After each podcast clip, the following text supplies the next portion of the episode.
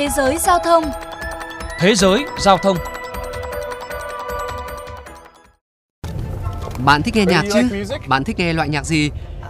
À, tôi thích nghe nhạc này, ban nhạc của tôi đấy. Yeah. Anh chàng lái xe công nghệ vui tính hào hứng trò chuyện cùng cô gái trẻ khi cô vừa bước lên xe. Bất chấp việc cô chuẩn bị kéo chiếc tai nghe lên tai để tận hưởng khoảng thời gian riêng tư. Bối rối rồi sau đó là cảm giác khó chịu, là cảm giác của nữ hành khách này khi anh tài xế liên tục đưa ra các câu hỏi và gây ồn ào trên suốt chuyến đi. Bạn đã bao giờ rơi vào tình huống tương tự? Những câu chuyện phiếm trên xe giữa tài xế và hành khách có lẽ diễn ra khá phổ biến, thế nhưng không phải ai cũng thoải mái khi bị bắt chuyện và dành thời gian trò chuyện với một người xa lạ. Nắm bắt tâm lý này, Grab thử nghiệm tính năng chuyến xe yên lặng tại Việt Nam.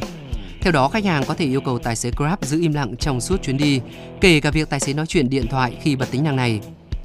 Chuyến xe im lặng là tính năng không mới, đã được triển khai ở nhiều quốc gia khác nhau. Gần đây nhất vào tháng 4 năm 2022, Grab Philippines cũng đã thử nghiệm tính năng nói trên và thời gian kéo dài tới cuối tháng 6. Nếu khả thi, rất có thể Grab sẽ áp dụng tính năng này trong tương lai.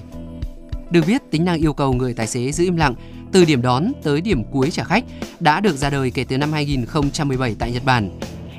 Hãng taxi của Nhật Bản có tên là Miyako đã thử nghiệm dịch vụ chuyến xe im lặng trên 10 chiếc xe của hãng kể từ tháng 4 năm 2017.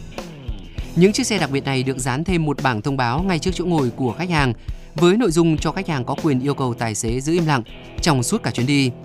Các tài xế sẽ chỉ chào hỏi và tạm biệt các khách hàng, đồng thời xác nhận lộ trình di chuyển và chỉ giao tiếp với khách hàng trong trường hợp khẩn cấp. Vào tháng 5 năm 2019, hãng xe công nghệ nổi tiếng Uber cũng đã đưa vào tính năng tương tự, được gọi là chế độ im lặng trên ứng dụng của hãng và áp dụng nó tại nhiều quốc gia như Mỹ, Anh hay Australia. Cũng giống như chuyến xe im lặng, tính năng chế độ im lặng của Uber cho phép người dùng lựa chọn việc yêu cầu tài xế không bật nhạc hoặc trò chuyện với họ trong chuyến đi. Tuy nhiên, tính năng mới khi đó chỉ được áp dụng cho các chuyến xe cao cấp của Uber, không áp dụng cho toàn bộ. Ở Mỹ, hãng xe công nghệ Lyft cũng ứng dụng tính năng chuyến đi yên tĩnh sau nhiều phản ánh của hành khách về việc họ cần yên tĩnh, không muốn bị làm phiền bởi những câu chuyện của tài xế. Việc các hãng xe ra mắt tính năng im lặng suốt chuyến đi được đông đảo khách hàng hưởng ứng và ủng hộ, nhất là nữ giới, bởi trong một số trường hợp họ bị tài xế làm phiền bởi những câu hỏi quá riêng tư, thậm chí là tán tỉnh. Một người dân chia sẻ ý kiến. Tôi rất ngại khi phải bảo tài xế đừng nói chuyện nữa, mặc dù tôi thực sự là rất cần yên tĩnh. Việc thông báo cho tài xế ngay trước khi lên xe thế này giúp tôi không phải mở lời, tránh ngại ngùng mà vẫn lịch sự. Mặt khác, cách làm này cũng được cho là có lợi cho cả đôi bên khi người lái tập trung vào việc lái xe, không phân tâm vào những câu chuyện phía bên ngoài, giúp tăng yếu tố an toàn. Thế nhưng tính năng này cũng vấp phải những ý kiến phản đối. Nhiều người cho rằng ứng dụng chia sẻ xe đang xúc phạm đến các tài xế và đối xử với họ như robot với tùy chọn này. Jay Grader, một tài xế đã thực hiện 24.000 chuyến xe cho Uber cho biết anh không thấy tính năng này thực sự cần thiết. Có cảm giác như họ đang biến chúng ta thành những con robot. Tính năng này yêu cầu chúng tôi chỉ cần im lặng và lái xe. Uber hay Lyft đang lờ đi vai trò của các tài xế. Mỗi ngày chúng tôi cũng mệt mỏi khi nhận được hàng tá câu hỏi lặp đi lặp lại như bạn thấy lái xe Uber hay là Lyft thích hơn, bạn kiếm được bao nhiêu một ngày, chuyến đi dài nhất của bạn là bao xa, vân vân và vân vân. Vậy nên hãy để việc giao tiếp diễn ra tự nhiên, đừng áp đặt một phía như vậy.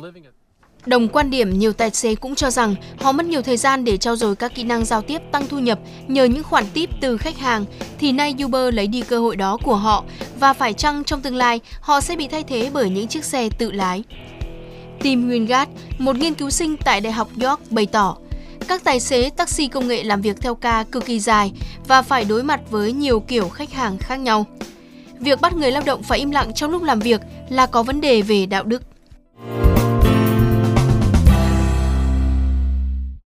Còn tại Việt Nam, trước thông tin Grab triển khai tính năng chuyến xe im lặng, hành khách và tài xế cũng bày tỏ nhiều ý kiến trái chiều.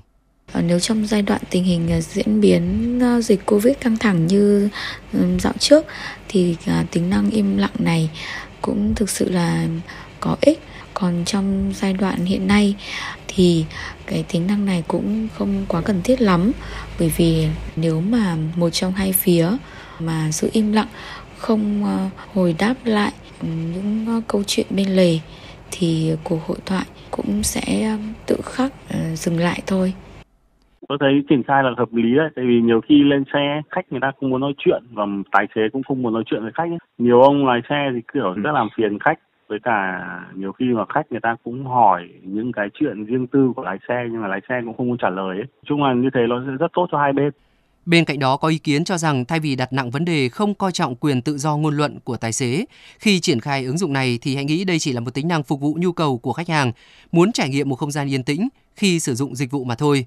Bởi lẽ nhiệm vụ chính của tài xế là đón và đưa hành khách an toàn, những giao tiếp cần thiết vẫn diễn ra và như vậy là đủ. Chuyên mục Thế giới giao thông hôm nay xin được khép lại. Kính chào tạm biệt.